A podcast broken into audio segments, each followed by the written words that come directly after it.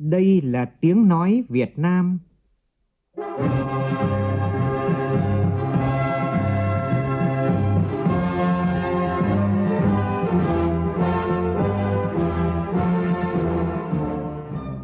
là tiếng nói Việt Nam phát thanh từ Hà Nội, thủ đô nước Cộng hòa xã hội chủ nghĩa Việt Nam.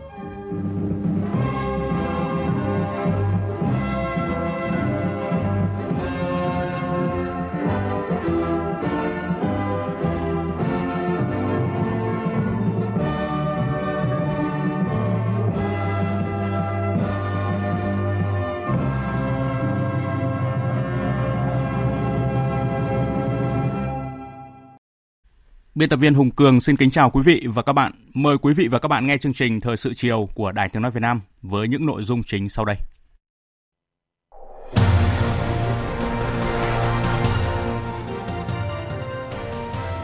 Thủ tướng Nguyễn Xuân Phúc gặp mặt biểu dương các chức sắc, chức việc tôn giáo có đóng góp tiêu biểu trong sự nghiệp xây dựng và bảo vệ Tổ quốc. Chỉ tiêu nợ nước ngoài của Việt Nam có xu hướng tăng nhanh, bình quân tăng mười sáu phẩy bảy phần trăm một năm, cao hơn tốc độ tăng trưởng giê đê pê theo giá hiện hành là mười ba phần trăm một năm. Tình trạng mưa lũ, ngập lụt, sạt lở đất đang đồng thời xảy ra ở cả miền Bắc, miền Trung, Tây Nguyên và Nam Bộ, gây thiệt hại nặng nề về người và tài sản của người dân. Thậm chí tại huyện đảo Phú Quốc của Kiên Giang, người dân cũng đang phải vật lộn với đợt ngập lụt cao kỷ lục. Sau vụ học sinh trường Gateway tử vong do bị bỏ quên trên xe đưa đón, Cục Trẻ Em thuộc Bộ Lao động Thương binh và Xã hội đề nghị các địa phương và ngành giáo dục đào tạo sớm triển khai dạy kỹ năng phòng chống bạo lực, xâm hại, tai nạn thương tích ở trẻ em. Trong phần tin thế giới, Bộ trưởng Quốc phòng Mỹ Mark Esper khẳng định vẫn duy trì các lệnh trừng phạt Triều Tiên trong cuộc hội đàm với Bộ trưởng Quốc phòng Hàn Quốc Chung Kyung-doo. Hơn hai triệu tín đồ Hồi giáo bắt đầu cuộc hành hương về thánh địa Mecca để tham gia cuộc hành hương Hari, nghi lễ tôn giáo linh thiêng lớn nhất trong năm.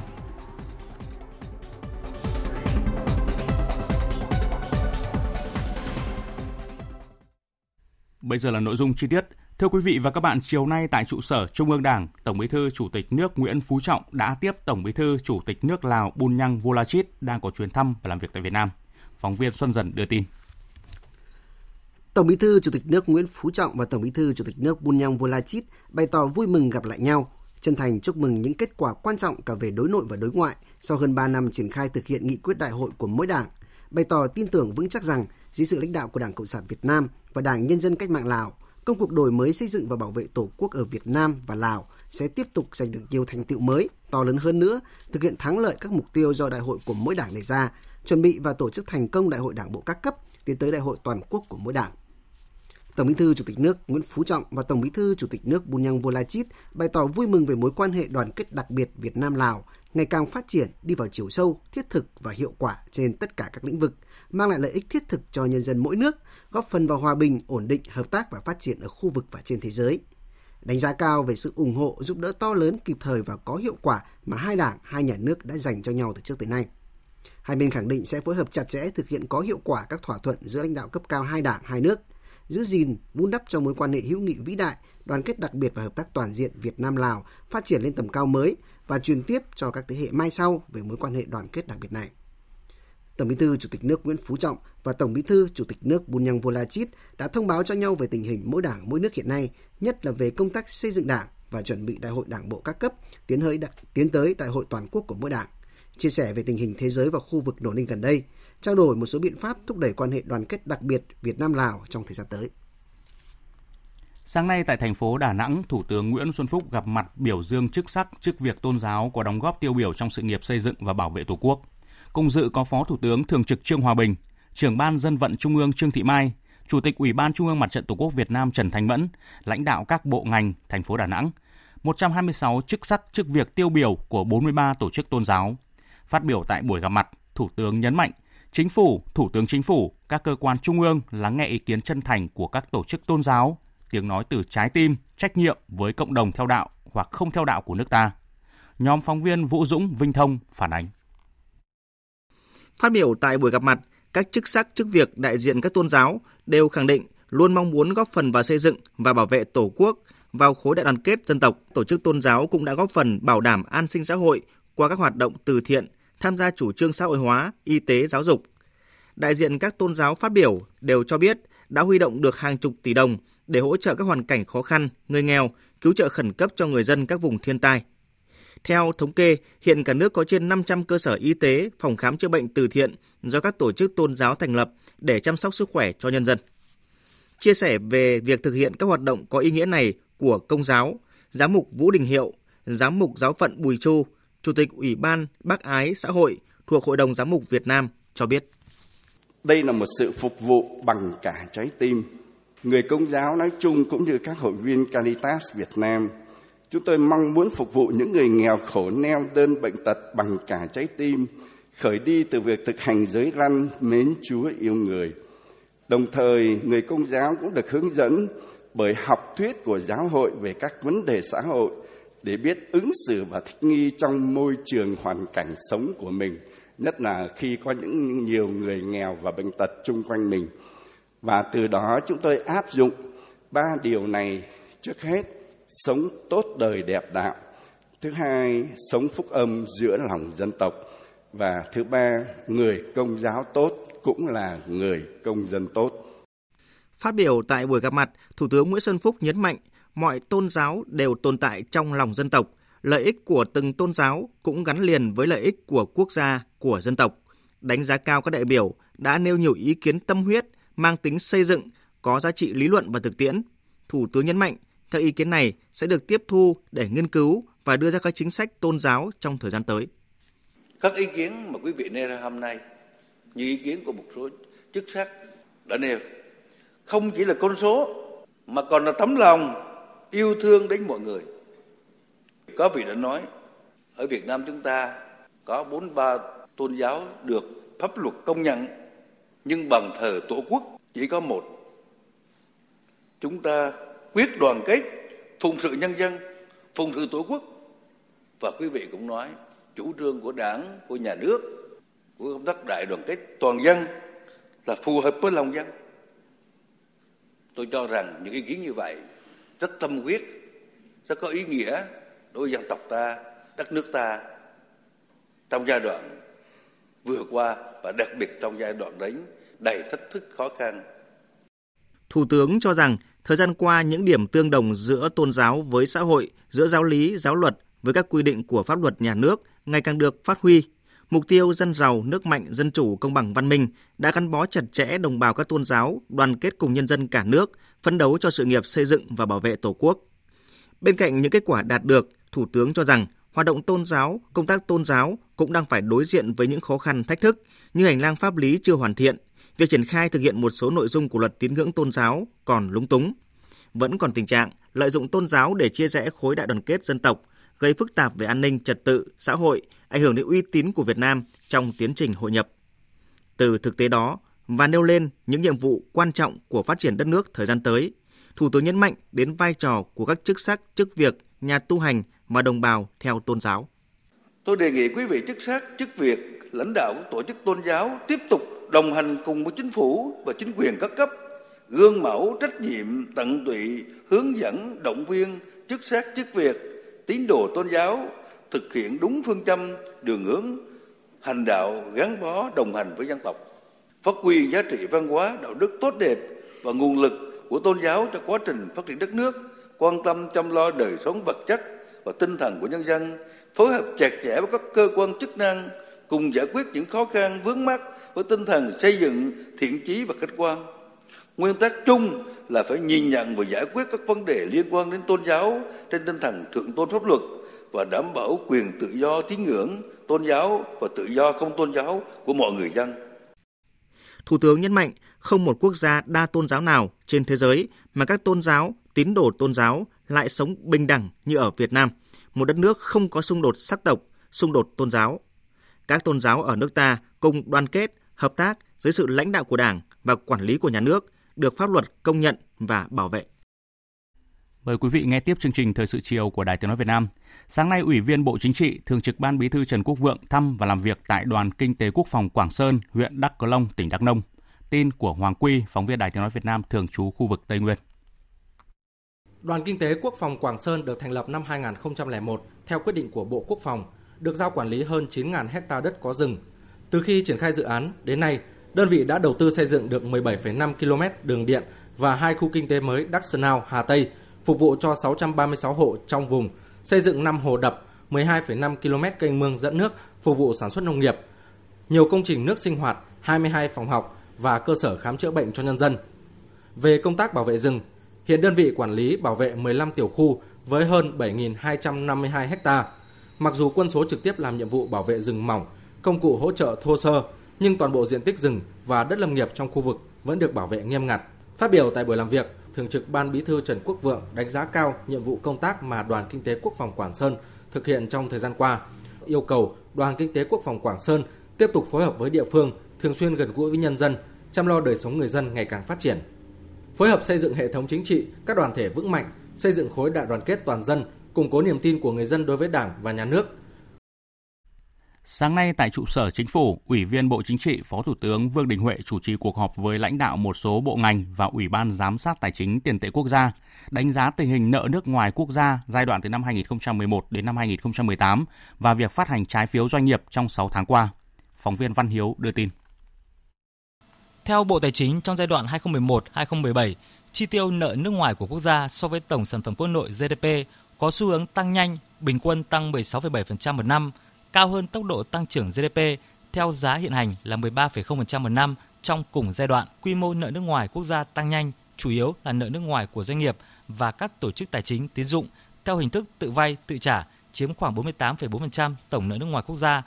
Để đảm bảo an toàn nợ công nói chung và nợ nước ngoài của quốc gia nói riêng, cũng như ổn định kinh tế vĩ mô, Phó Thủ tướng Vương Đình Huệ đề nghị các bộ ngành tăng cường điều hành, quản lý nợ theo quy định của pháp luật như luật quản lý nợ công, các nghị quyết chuyên đề của Quốc hội, Chính phủ về nợ công nhằm bảo đảm đáp ứng nhu cầu vốn cho nền kinh tế nói chung, chứ không chỉ đáp ứng nhu cầu vốn tự thân của doanh nghiệp, bảo đảm quyền và nghĩa vụ của các doanh nghiệp nói chung.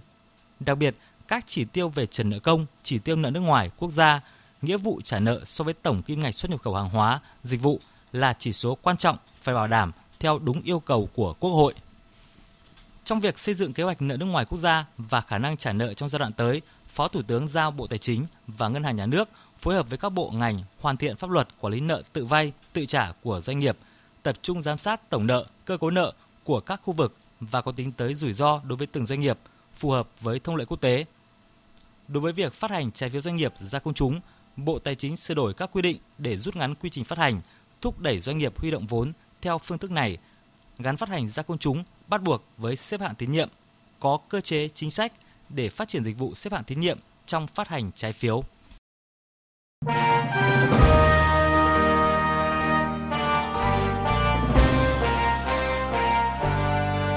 Học tập và làm theo tư tưởng, đạo đức, phong cách Hồ Chí Minh.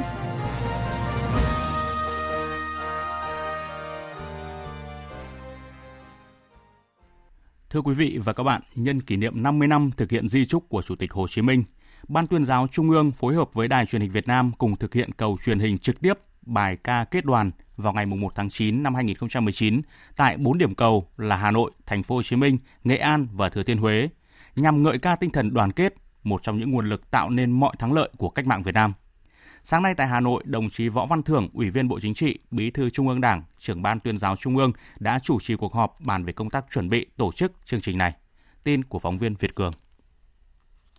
Chương trình giao lưu văn hóa nghệ thuật sẽ đưa đến cho người xem nhiều cung bậc cảm xúc khác nhau để thấm nhuần những lời dặn dò của Bác Hồ trước lúc đi xa, cùng nhìn lại những chặng đường gian truân và rất đỗi tự hào năm mươi năm qua để tiếp tục thực hiện thành công năm di nguyện lớn của người, đó là xây dựng đất nước Việt Nam đàng hoàng hơn, to đẹp hơn, xây dựng đội ngũ đảng viên trong sạch vững mạnh, bồi dưỡng thế hệ trẻ cách mạng và củng cố khối đại đoàn kết quốc tế. Kết luận cuộc họp, đồng chí Võ Văn Thưởng lưu ý một số nội dung trọng tâm trong thực hiện chương trình như lựa chọn thành phần tham gia chương trình phải đa dạng về đối tượng, nội dung chương trình phải hài hòa, nêu bật được ý nghĩa to lớn trong năm mươi năm thực hiện di chúc của Bác Hồ, đó là tư tưởng đoàn kết, qua đó góp phần củng cố, bồi đắp niềm tin của nhân dân đối với Đảng, cổ vũ các phong trào thi đua yêu nước, hình thức giao lưu thể hiện ở nhiều góc độ, nhiều đối tượng, vân vân. Cùng với đó, công tác đảm bảo an ninh trật tự tại các điểm cầu phải được thực hiện đồng bộ để sự kiện diễn ra an toàn. khẳng định Ban Tuyên giáo Trung ương sẽ phối hợp chặt chẽ với các đơn vị được giao nhiệm vụ để kịp thời giải quyết các vướng mắc nếu phát sinh. Chiều nay tại Hà Nội, Tổng cục Chính trị Quân đội Nhân dân Việt Nam, Bộ Quốc phòng tổ chức họp báo giới thiệu hội nghị sơ kết và tôn vinh điển hình tiên tiến năm năm thực hiện cuộc vận động phát huy truyền thống, cống hiến tài năng, xứng danh bộ đội Cụ Hồ gắn với học tập và làm việc theo tư tưởng, đạo đức, phong cách Hồ Chí Minh, giai đoạn từ năm hai nghìn không trăm mười bốn đến năm hai nghìn không trăm mười chín. Hội nghị sẽ được tổ chức vào ngày mười lăm tháng tám tới tại Hội trường Bộ Quốc phòng. Trước đó, vào tối mười bốn tháng tám sẽ diễn ra chương trình giao lưu với các điển hình tiên tiến trong thực hiện cuộc vận động. Thưa quý vị và các bạn, những năm qua, Bệnh viện Đa khoa tỉnh Quảng Ninh phát triển toàn diện, cả về công tác chuyên môn với các giải pháp nâng cao chất lượng khám chữa bệnh, cả về lương tâm, trách nhiệm, thái độ phục vụ, mang lại sự tin tưởng, hài lòng cho người bệnh. Đó là hành động thiết thực của cán bộ, nhân viên y tế bệnh viện trong thực hiện di chúc Chủ tịch Hồ Chí Minh, chăm lo đời sống, sức khỏe cho nhân dân, tạo động lực cho cán bộ, nhân viên y tế của bệnh viện tiếp tục quyết tâm, cống hiến hết mình. Ghi nhận của phóng viên Đình Hiếu và Sơn Lâm. Bệnh viện Đa khoa tỉnh Quảng Ninh đang là địa chỉ đáng tin cậy của nhiều bệnh nhân. Họ tìm thấy ở đây sự ấm áp, sẻ chia, tinh thần trách nhiệm hết lòng vì người bệnh của tập thể bác sĩ nhân viên. Nhập viện vì bị suy tim và bệnh tiểu đường, chị Đinh Thị Nhàn cảm nhận rõ điều này. Từ hôm qua vào có thấy là các bác sĩ và các cháu làm đây rất là nhiệt tình chăm sóc, là coi như là gia đình, không có cái gì mà để cho chê cả. Bởi vì từ tiêm mà cái thuốc thang tận nơi, thấy các bác sĩ cũng tới các giường chăm sóc nhiều lắm, tắm rửa, lau người, thay bỉm, còn cắt tóc thằng cháu cu cái nữa. Lấy người bệnh làm trọng tâm cứu chữa đến cùng để đem lại niềm vui, hạnh phúc cho bệnh nhân và thân nhân người bệnh là phương châm thực hiện công việc hàng ngày của các bác sĩ, y tá, nhân viên của Bệnh viện Đa khoa tỉnh Quảng Ninh. Theo bác sĩ Hà Mạnh Hùng, trưởng khoa hồi sức cấp cứu, đó là hành động, là việc làm thiết thực nhất theo lời dạy của bác với ngành y, lương y như từ mẫu, với di nguyện chăm lo cho đời sống nhân dân mà bác đã nêu trong di chúc thiêng liêng để lại cho muôn đời sau. Chúng tôi cũng quan tâm, chia sẻ, động viên đối với bệnh nhân, đối với người nhà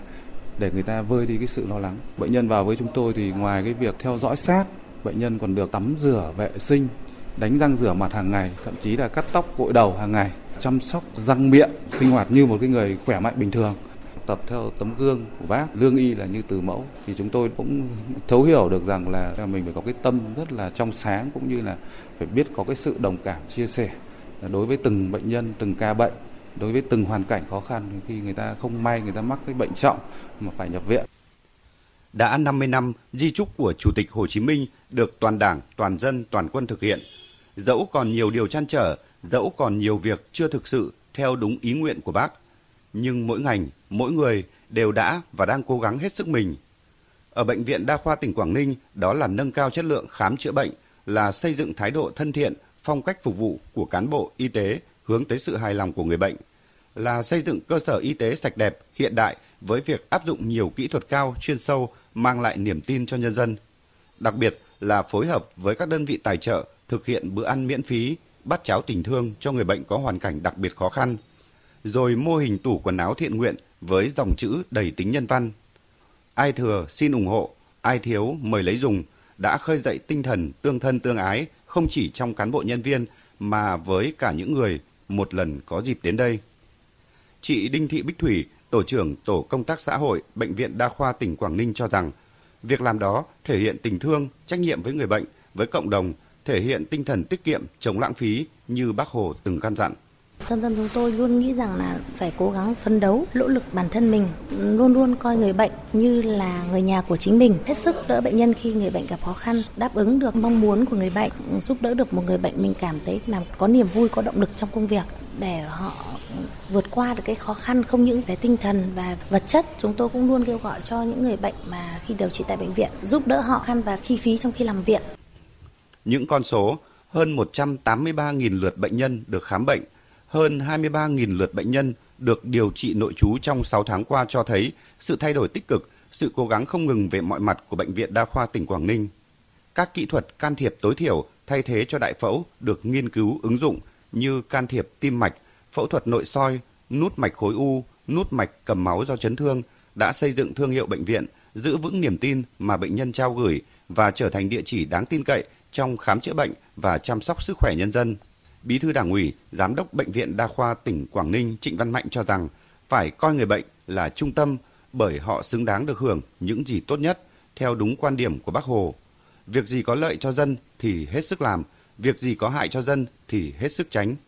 Mà đối với bệnh viện thì là chúng tôi là thay đổi rất là căn bản. Chất lượng bệnh viện là sự sống còn quyết định cho sự tồn tại và phát triển. Coi người bệnh là trung tâm để phục vụ, trung tâm để chăm sóc thì cái đòi hỏi cái sự chuyển biến từ nhận thức đến hành động của cán bộ viên chức nó rất là căn bản, mà đây là người dân tin tưởng gửi gắm cho mình. Những đổi mới, chuyển biến tích cực của Bệnh viện Đa khoa tỉnh Quảng Ninh không chỉ được ngành y tế ghi nhận mà còn là sự tin tưởng, sự hài lòng của nhân dân, của người bệnh đối với bác sĩ, nhân viên y tế ở nơi đây. Đó cũng là thành tích Bệnh viện Đa khoa tỉnh Quảng Ninh, một trong mười bệnh viện của cả nước và là đơn vị y tế duy nhất của Quảng Ninh được Bộ Y tế trao tặng bằng khen báo công với Bác trong dịp kỷ niệm năm mươi năm thực hiện di chúc của Người.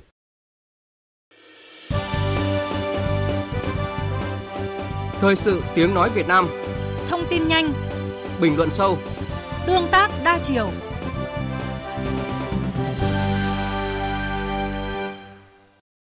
Mời quý vị nghe tiếp chương trình Thời sự chiều của Đài Tiếng nói Việt Nam với những thông tin về tình hình mưa lũ, ứng phó và khắc phục thiệt hại của các địa phương. Trước tiên là khu vực Tây Nguyên. Thưa quý vị và các bạn, đợt mưa lũ lần này tại các tỉnh Tây Nguyên đã bước sang ngày thứ tư với nhiều thiệt hại cả về người, tài sản, sản xuất và cơ sở hạ tầng. Chính quyền, cơ quan chức năng và người dân Tây Nguyên vừa phải khẩn trương khắc phục hậu quả ở những vùng lũ đã rút, giúp người dân ổn định cuộc sống, đồng thời tập trung ứng phó với các tình huống nguy hiểm mới phát sinh. Phóng viên Đài Tiếng nói Việt Nam thường trú tại Tây Nguyên phản ánh. Sự cố gây nguy hiểm hàng đầu trong đợt mưa lũ lần này ở khu vực Tây Nguyên xảy ra tại công trình thủy điện Đắc Ca đang thi công tại xã Đắc Ru, huyện Đắc Lấp, tỉnh Đắk Nông, giáp ranh với tỉnh Bình Phước và Lâm Đồng.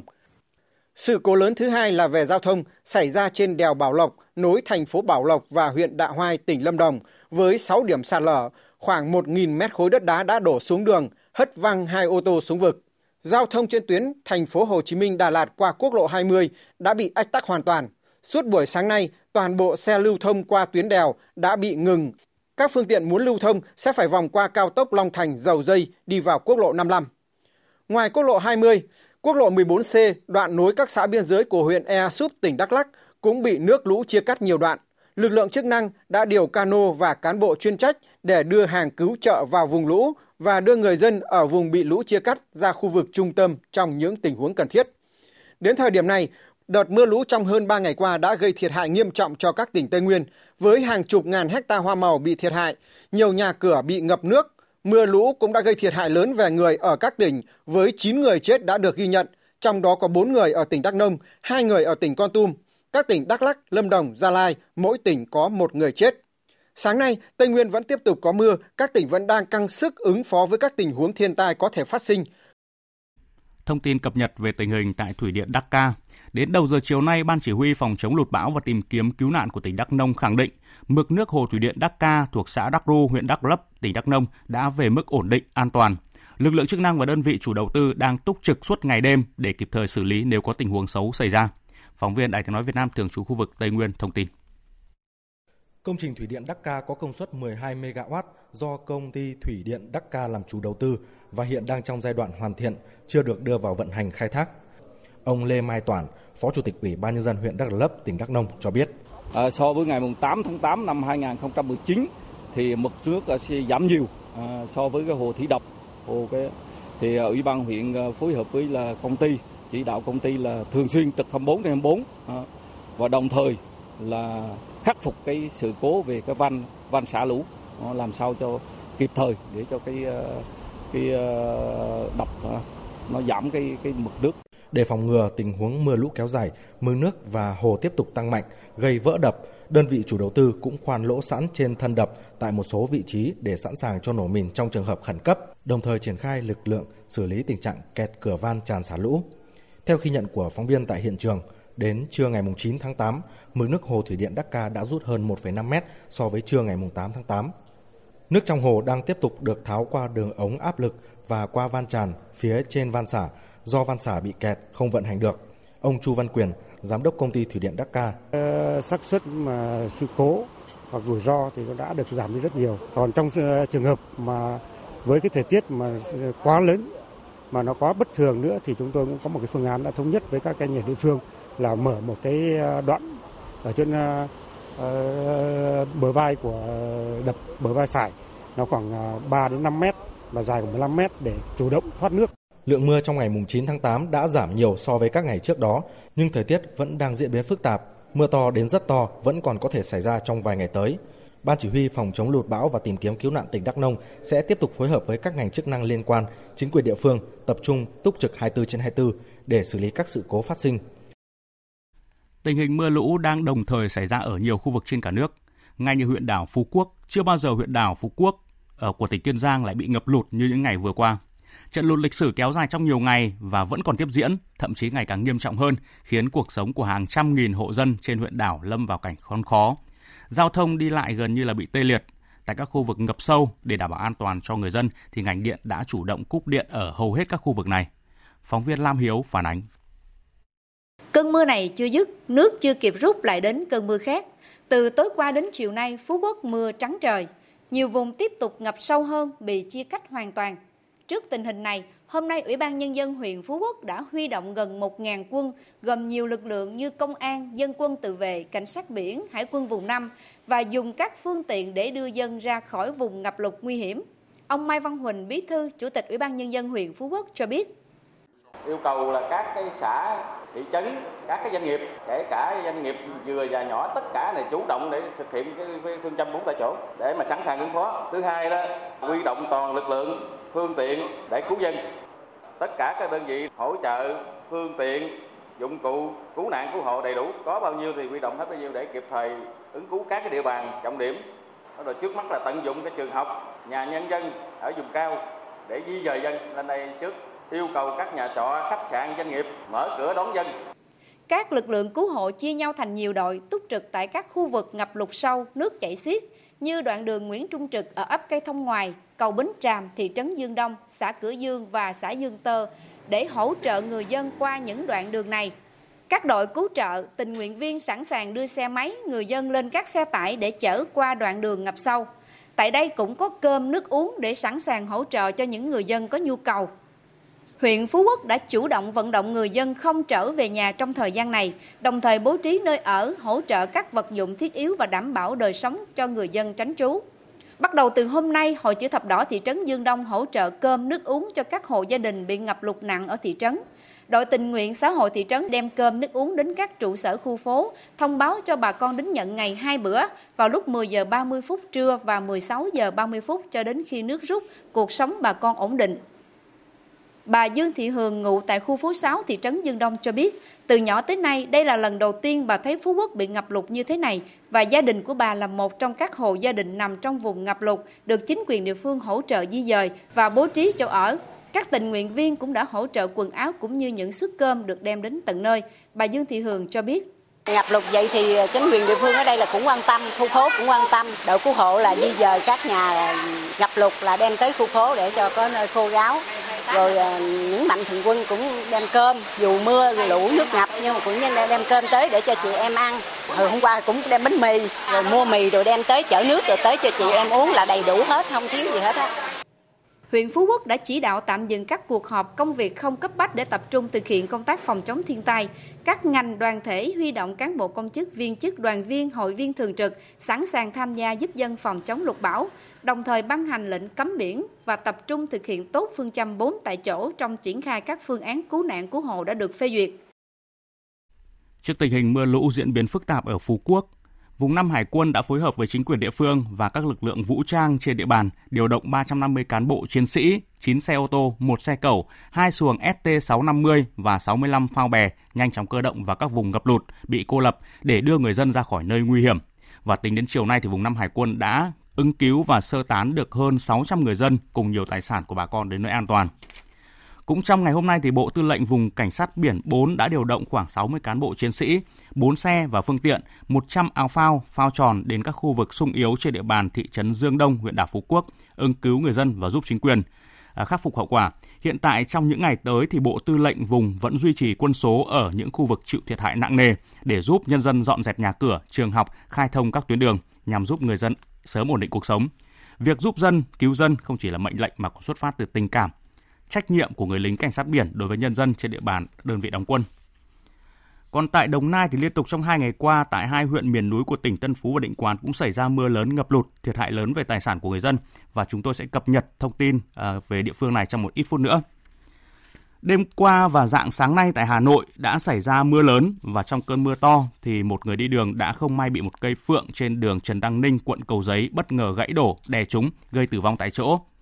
Thưa quý vị, đã nhiều năm nay thì cứ đến mùa mưa bão, tình trạng cây xanh gãy cành, bật gốc tại Hà Nội gây nguy hại tới tính mạng, tài sản của người đi đường xảy ra là khá phổ biến. Thực trạng này đang đòi hỏi cần nhanh chóng triển khai các biện pháp ngăn chặn, xử lý nhằm hạn chế đến mức thấp nhất những hiểm họa đối với người dân. Ghi nhận của phóng viên Phương Thoa. Hiện nay, phần lớn hệ thống cây xanh của thủ đô đã phát triển qua nhiều thời kỳ, với hệ thống cây bóng mát, cây cổ thụ có khi hàng trăm tuổi. Dù các đơn vị chức năng thường xuyên thực hiện các biện pháp tỉa nhánh, cắt gọn nhưng tình trạng cây gãy đổ, gây tai nạn bất ngờ cho người đi đường vẫn tiềm ẩn khá nhiều. Ngoài ra, còn phải kể tới những tuyến đường có các loại cây tuy nhỏ nhưng cũng tiềm ẩn nguy hiểm gãy đổ do đặc điểm thân cây giòn, rễ nông, không được rào chắn cẩn thận. Chị Nguyễn Phương Dung ở quận Cầu Giấy cho biết. Khi mà mỗi lần trời mưa ấy, thì tôi thường là nếu mà không quá gấp gáp ấy, cố gắng nán lại ở nhà đợi đến khi mà hết mưa thì mới đi. Tại vì tôi cũng lo cây đổ này, rồi đường thì ngập. Nhiều khi thì đang đi trên đường ấy, gió mạnh ấy, thì cành cây các thứ nó cũng rơi xuống ngay trước mặt mình ấy. May mắn là nó cũng chỉ là những cái cành nhỏ thôi ấy. Tôi rất là mong muốn là thành phố Hà Nội sẽ có thật nhiều những cái biện pháp để mà giảm thiểu những cái việc mà cây gãy đổ ấy, như là có những cái trống để cho cây bớt đổ hơn. Và thường xuyên là cắt tỉa cành. Bên cạnh sự biến đổi bất thường của thời tiết, nguyên nhân cây xanh gãy đổ liên tục còn do việc thi công hạ tầng đô thị khá bất cập.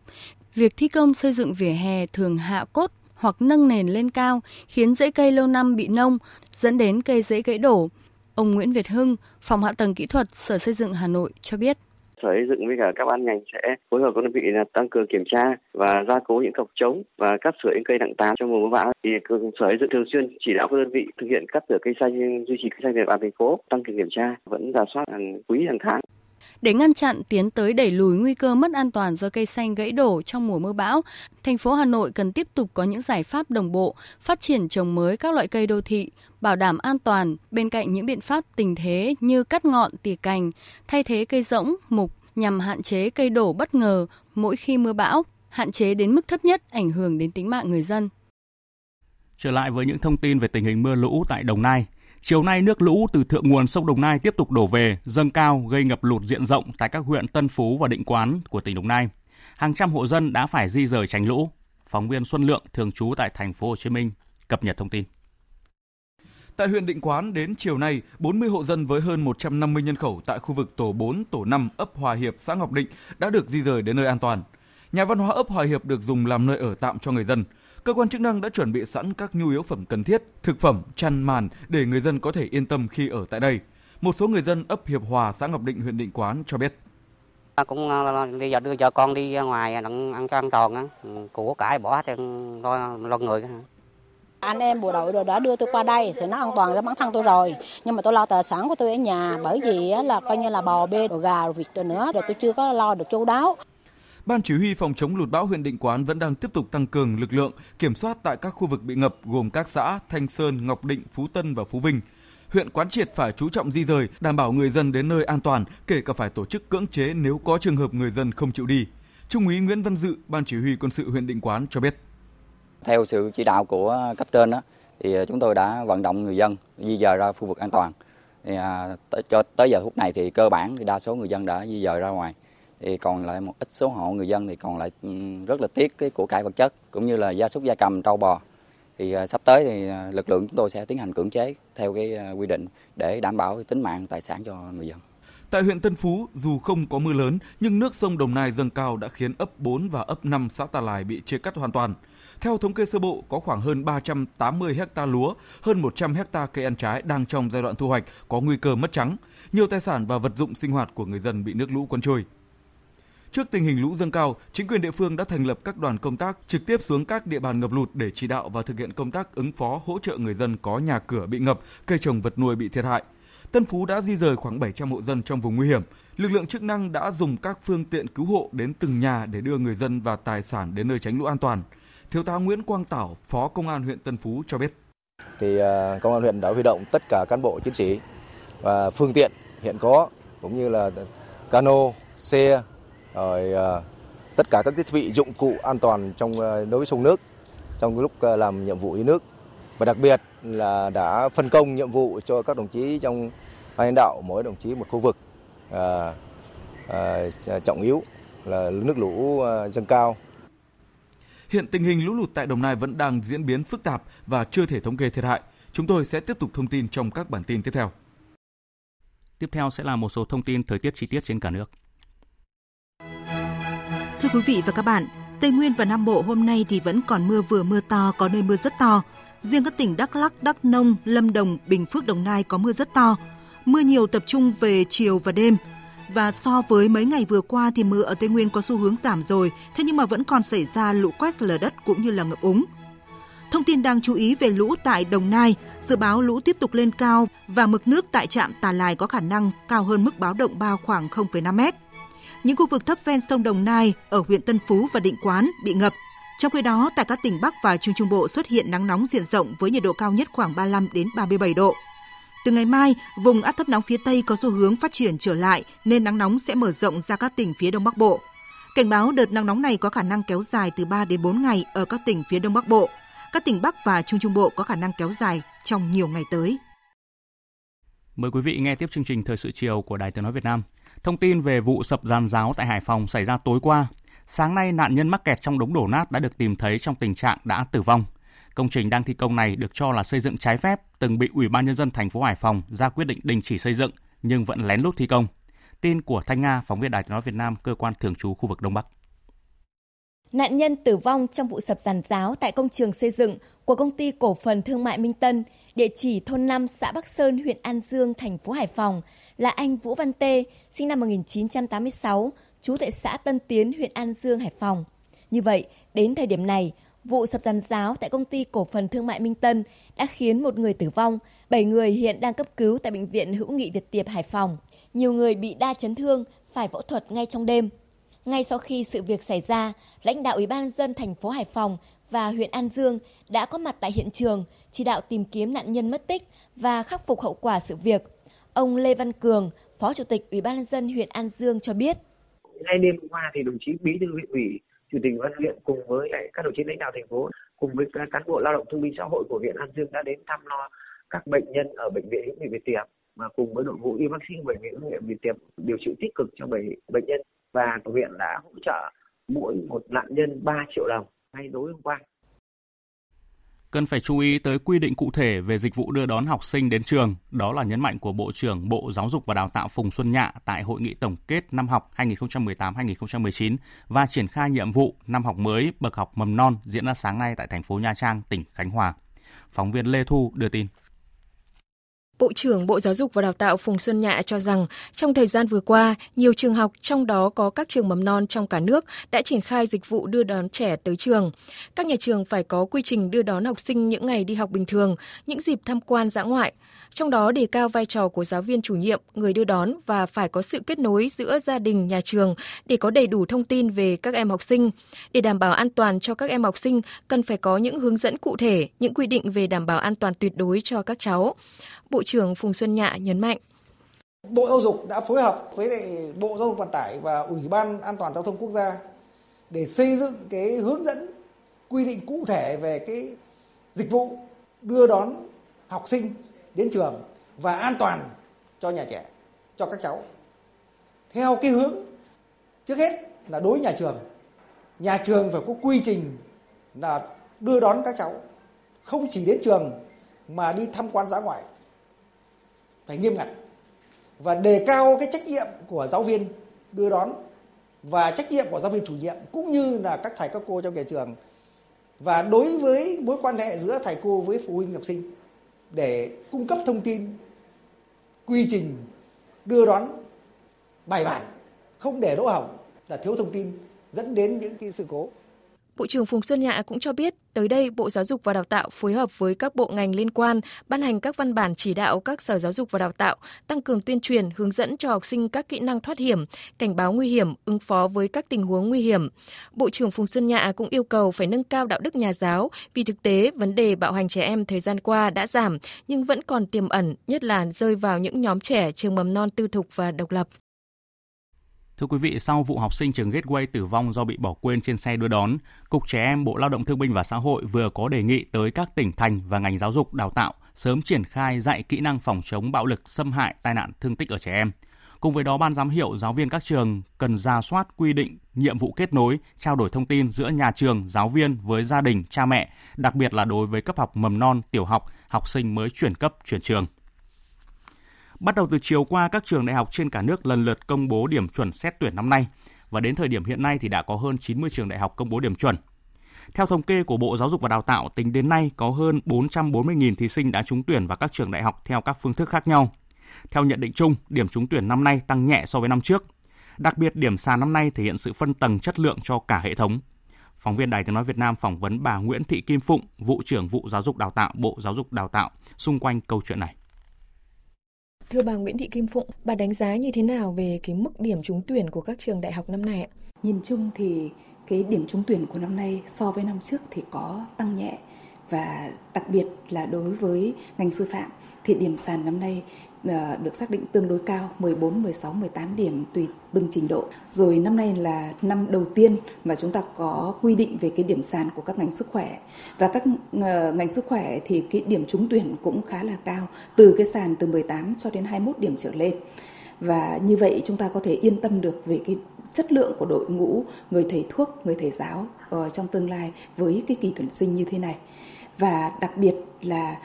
cái điểm sàn năm nay ấy, thì nó đã thể hiện uh, cái uh, sự phân tầng chất lượng trong cả hệ thống. Có những trường chỉ lấy mười ba, mười bốn điểm, nhưng cũng có những trường lấy tới uh, điểm trúng tuyển tới hay hai ba, hai tư điểm trở lên. Vâng, như bà nói thì điểm sàn năm nay thì có sự phân tầng cho cả hệ thống. À, vậy nhìn vào cái sự phân tầng chất lượng đó thì thể hiện điều gì thưa bà? Chúng ta thấy là cái chính sách để cho các trường tự quy định điểm sàn, tự lo lấy cái điểm sàn của mình là một cái chính sách rất là đúng đắn, và tất cả các trường đều phải lo xây dựng thương hiệu của mình thông qua cái điểm trúng tuyển mà các trường công bố. Vâng, ngoài khối ngành sức khỏe và sư phạm do Bộ Giáo dục và Đào tạo đưa ra ngưỡng đảm bảo chất lượng đầu vào thì mùa tuyển sinh năm nay có một số trường lấy điểm sàn khá là thấp, thậm chí là dưới mười bốn điểm. Điều này khiến dư luận hết sức lo ngại về chất lượng đào tạo. Vậy bà nhìn nhận cái câu chuyện này như thế nào? Trên thực tế thì cũng còn có những trường mà điểm trúng tuyển thấp như là mười ba, mười bốn điểm. Tuy nhiên đối với những trường này thì chúng ta có thể có một cái nhận định chung là nếu lấy điểm trúng tuyển thấp thì chất lượng cũng sẽ thấp, khó mà có thể cao được.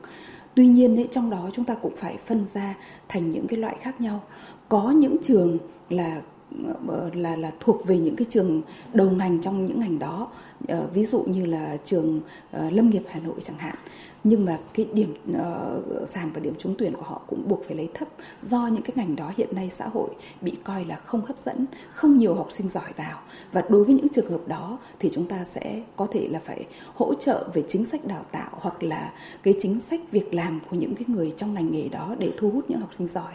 Tuy nhiên thì đa số những trường mà lấy điểm trúng tuyển thấp là những trường ở cái phân khúc chất lượng thấp. À, vâng, xin cảm ơn bà.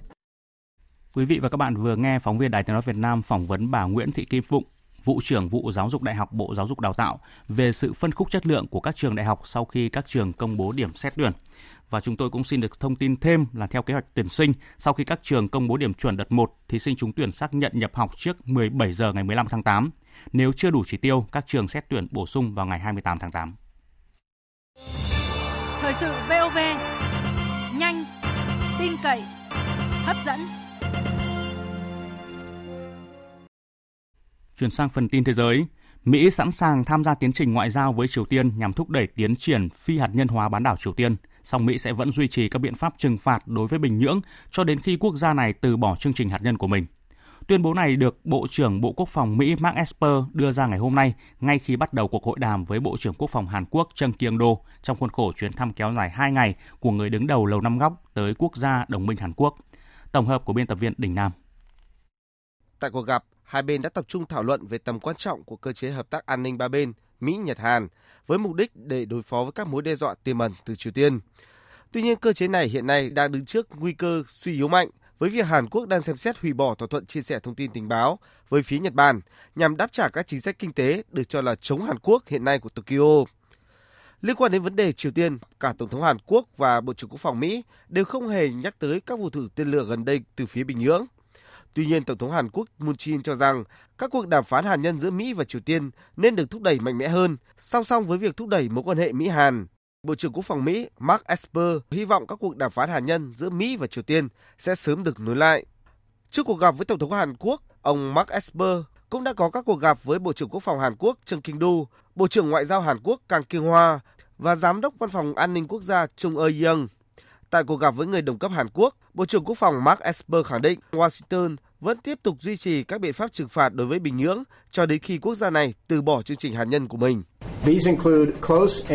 Chúng tôi sẽ vẫn tiếp tục sự phối hợp chặt chẽ với các đối tác để tự bảo vệ mình, đồng thời cũng tạo không gian cho một giải pháp ngoại giao. Chúng tôi sẽ kiên quyết thực thi các nghị quyết của Hội đồng Bảo an Liên Hợp Quốc về Triều Tiên cho đến khi quốc gia này từ bỏ hoàn toàn chương trình hạt nhân và có thể kiểm chứng. Chuyến thăm của Bộ trưởng Quốc phòng Mỹ tới Hàn Quốc đang được dư luận quốc tế hết sức quan tâm liên quan đến vấn đề Mỹ-Hàn đang đàm phán về vấn đề chia sẻ chi phí quốc phòng. Italia rơi vào một cuộc khủng hoảng chính trị mới khi Phó Thủ tướng và Bộ trưởng Nội vụ Italia Matteo Salvini yêu cầu tổ chức tuyển cử trước thời hạn, đồng nghĩa với việc phá bỏ chính phủ liên minh giữa Đảng Liên đoàn Phương Bắc và phong trào năm sao. Phóng viên Quang Dũng, thường trú Đài Tiếng nói Việt Nam tại khu vực Tây Âu đưa tin. Trong thông báo đưa ra tối ngày tám tháng tám, Phó Thủ tướng, Bộ trưởng Nội vụ đồng thời là lãnh đạo Đảng Liên đoàn Phương Bắc của Italia, ông Matteo Salvini yêu cầu tổ chức một cuộc tổng tuyển cử sớm nhất có thể, đồng thời tuyên bố là liên minh đa số tại Quốc hội Italia đã chấm dứt. Điều này cũng đồng nghĩa với việc chính phủ liên minh giữa hai đảng Liên đoàn Phương Bắc của ông Salvini và đảng phong trào năm sao của ông Luigi Di Maio sẽ tan rã. Đây là diễn biến không bất ngờ bởi mối quan hệ giữa hai đảng Liên đoàn Phương Bắc và phong trào năm sao đã trở nên rất căng thẳng trong thời gian qua. Với việc ông Matteo Salvini tuyên bố phá bỏ chính phủ liên minh, trước mắt Tổng thống Italia ông Sergio Mattarella nhiều khả năng sẽ chỉ định một chính phủ kỹ thuật nhằm điều hành Italia cho đến khi tổ chức cuộc tuyển cử mới vào tháng hai hoặc tháng ba năm hai không hai không.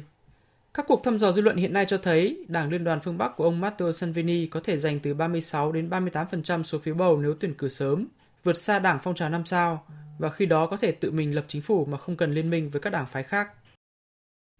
Ả Rập Xê Út đang tăng cường thắt chặt các biện pháp an ninh ở mức tối đa khi hàng triệu tín đồ Hồi giáo trên thế giới tề tựu về thánh địa Mecca để tham gia cuộc hành hương Hajj, nghi lễ tôn giáo linh thiêng lớn nhất trong năm, chính thức bắt đầu từ ngày hôm nay. Biên tập viên Phương Anh thông tin.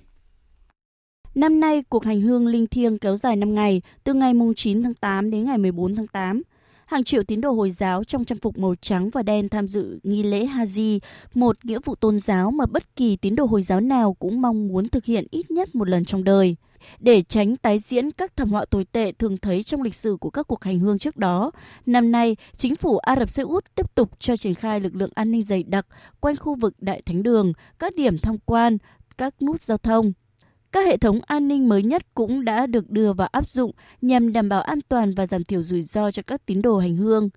Ông Al-Akim, giới chức an ninh phụ trách giám sát khu vực Đại Thánh Đường Al-Haram cho biết.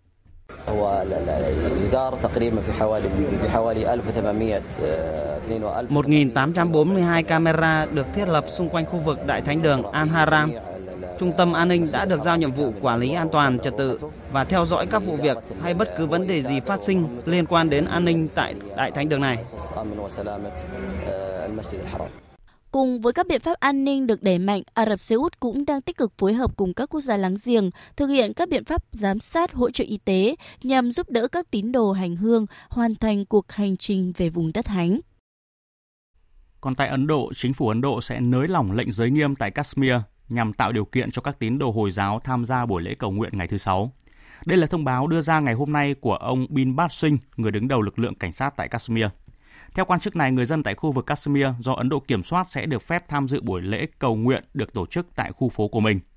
Từ một tuần nay, Ấn Độ đã triển khai hơn bốn mươi nghìn binh sĩ bán vũ trang ở Jammu và Kashmir, đồng thời đặt các lực lượng quân sự trong tình trạng báo động cao trước khi thông báo bãi bỏ quy chế đặc biệt của Jammu và Kashmir hồi đầu tuần. Thành phố Nagasaki của Nhật Bản ngày hôm nay tổ chức các hoạt động kỷ niệm lần thứ bảy mươi tư ngày Mỹ ném bom nguyên tử xuống thành phố này trong chiến tranh thế giới lần thứ hai. Tại buổi lễ, thị trưởng Nagasaki Tomihisa Tue một lần nữa kêu gọi chính phủ Nhật Bản duy trì tinh thần nói không với chiến tranh được nêu trong hiến pháp. Phóng viên Thu Hoài thông tin. Khoảng năm nghìn hai trăm người và đại diện từ khoảng bảy mươi quốc gia và vùng lãnh thổ đã tham dự buổi lễ tưởng niệm hàng năm được tổ chức tại Công viên Hòa Bình.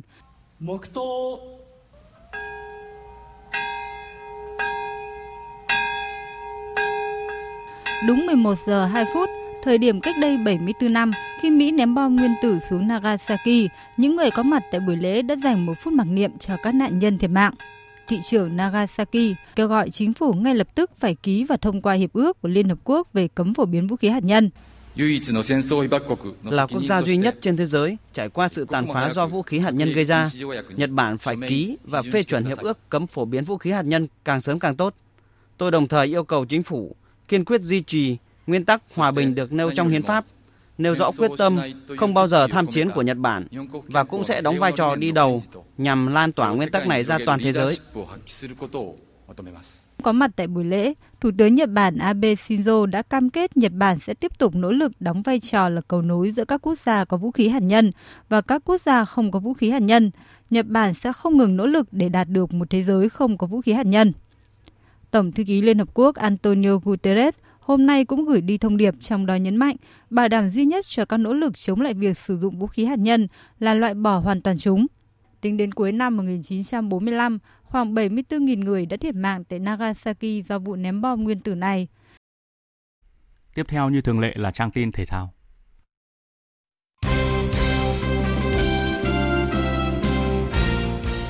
Thưa quý vị và các bạn, chiều nay vòng hai mươi V-League hai nghìn không trăm mười chín chính thức khởi tranh với cặp đấu đầu tiên giữa Hoàng Anh Gia Lai và Viettel trên sân Pleiku.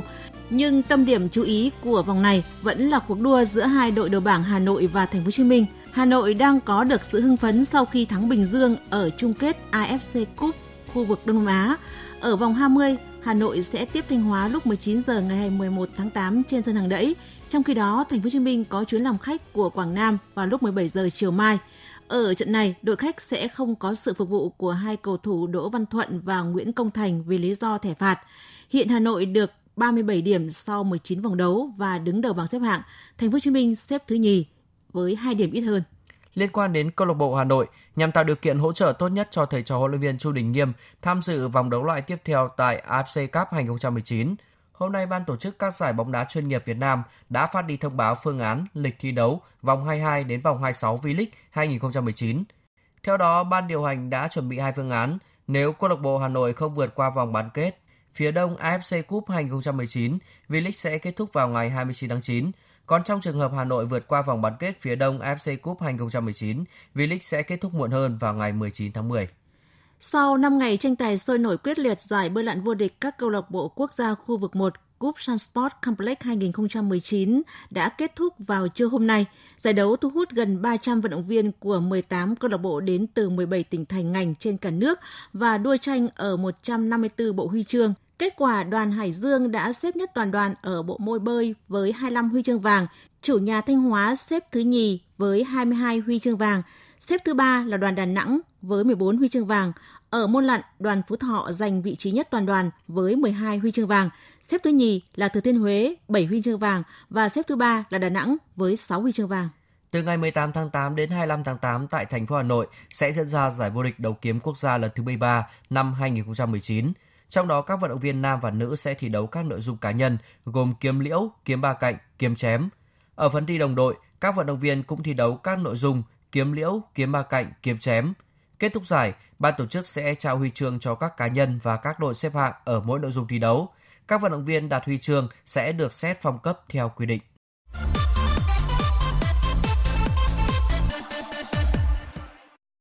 Thưa quý vị và các bạn, rạng sáng mai, giải bóng đá Ngoại hạng Anh Premier League mùa bóng hai nghìn không trăm mười chín hai nghìn không trăm hai mươi sẽ chính thức khởi tranh với cặp đấu giữa Liverpool và tân binh Northwich City trên sân Anfield. Ban huấn luyện và các cầu thủ Northwich City đang rất háo hức khi được thăng hạng lên chơi Premier League mùa này, nhưng không may cho họ phải đương đầu với Liverpool ngay ở vòng đấu đầu tiên. Đây là lần đầu tiên hai đội gặp nhau kể từ trận đấu diễn ra trên sân Carrow Road hồi tháng một năm hai không một sáu, trận đấu mà Liverpool đã thắng Norwich năm bốn.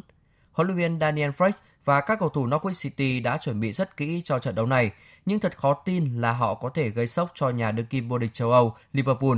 Trao đổi với truyền thông trước trận đấu, huấn luyện viên Jurgen Klopp của Liverpool cho rằng: Chúng tôi đã có một số trận đấu trong mùa hè và đây là điều quan trọng để bước vào mùa giải mới. Các cầu thủ quan trọng đều ở lại đội và chúng tôi đang có đội ngũ cầu thủ chất lượng. Mỗi trận đấu diễn ra trên sân Anfield đều mang lại cảm xúc đặc biệt và tôi muốn nó sẽ đặc biệt hơn ở mùa giải này. Tôi đã yêu cầu các cầu thủ phải thể hiện được những gì tốt nhất trong trận đấu ngày mai. Còn huấn luyện viên Daniel Farke cho biết, các cầu thủ Norwich City đang rất háo hức bước vào trận đấu đầu tiên của mùa giải. Chúng tôi đã giành quyền lên chơi ở Premier League và mọi thứ đang ổn. Việc được lên chơi ở giải đấu này đối với chúng tôi là điều đáng kinh ngạc. Chúng tôi phải khởi đầu mùa giải với một đối thủ rất mạnh. Chúng tôi sẽ phải cùng nhau cố gắng và hết sức thận trọng. Tôi nghĩ là chúng tôi có cơ hội. Tôi vui khi được đấu với Liverpool và trận đấu này giống như một bài test đối với chúng tôi. Cũng liên quan đến bóng đá Anh, với chấn thương gặp phải trong trận tranh siêu cúp nước Anh với Liverpool hôm bốn tháng tám, tiền vệ Leroy Sané của câu lạc bộ Manchester City đã bỏ lỡ cơ hội chuyển sang đầu quân cho Bayern Munich trong mùa giải mới. Trước đó, truyền thông đưa tin Man City đã đồng ý bán Sané cho Bayern với giá một trăm mười triệu bảng. Con số này biến Sané trở thành cầu thủ đắt giá nhất trong lịch sử chuyển nhượng của đội chủ sân Allianz Arena và cả Bundesliga. Nói về trường hợp chấn thương của Leroy Sané, ông Hasan Salihamidzic, giám đốc thể thao Bayern Munich, tỏ ra tiếc nuối. Leroy Sané vẫn là cầu thủ của Manchester City. Tôi rất buồn và cảm thấy tiếc về chấn thương mà Leroy gặp phải trong trận Man City gặp Liverpool. Tôi mong những điều tốt đẹp nhất sẽ đến với cậu ấy. Báo chí Italia đưa tin hiện Bayern Munich đang nhắm đến tiền vệ Ivan Perisic của Inter Milan để thay thế cho Leroy Sané. Ivan Perisic có thể chơi tốt bên cánh trái hoặc cánh phải, từng có bốn năm kinh nghiệm thi đấu ở Đức. Dự báo thời tiết. Phía Tây Bắc Bộ đêm có mưa rào và dông rải rác, cục bộ có mưa vừa mưa to, ngày nắng, có nơi nắng nóng, chiều tối có mưa rào và dông vài nơi, gió nhẹ, nhiệt độ từ hai mươi ba đến ba mươi lăm độ. Phía Đông Bắc Bộ chiều tối và đêm có mưa rào và dông vài nơi, riêng vùng núi đêm có mưa rào và dông rải rác, cục bộ có mưa vừa mưa to, ngày nắng, có nơi nắng nóng, gió nhẹ, nhiệt độ từ hai mươi lăm đến ba mươi lăm độ. Các tỉnh từ Thanh Hóa đến Thừa Thiên Huế, chiều tối và đêm có mưa rào và dông vài nơi. Riêng phía Bắc đêm có mưa rào và dông rải rác, ngày nắng. Phía Nam có nắng nóng, gió Tây Nam cấp hai, cấp ba, nhiệt độ từ hai mươi lăm đến ba mươi sáu độ.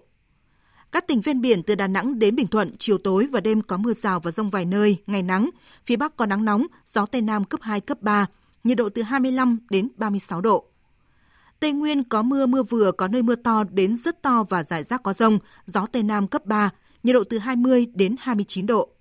Nam Bộ có mưa, mưa vừa, có nơi mưa to đến rất to và rải rác có dông, gió Tây Nam cấp ba, nhiệt độ từ hai mươi ba đến ba mươi mốt độ.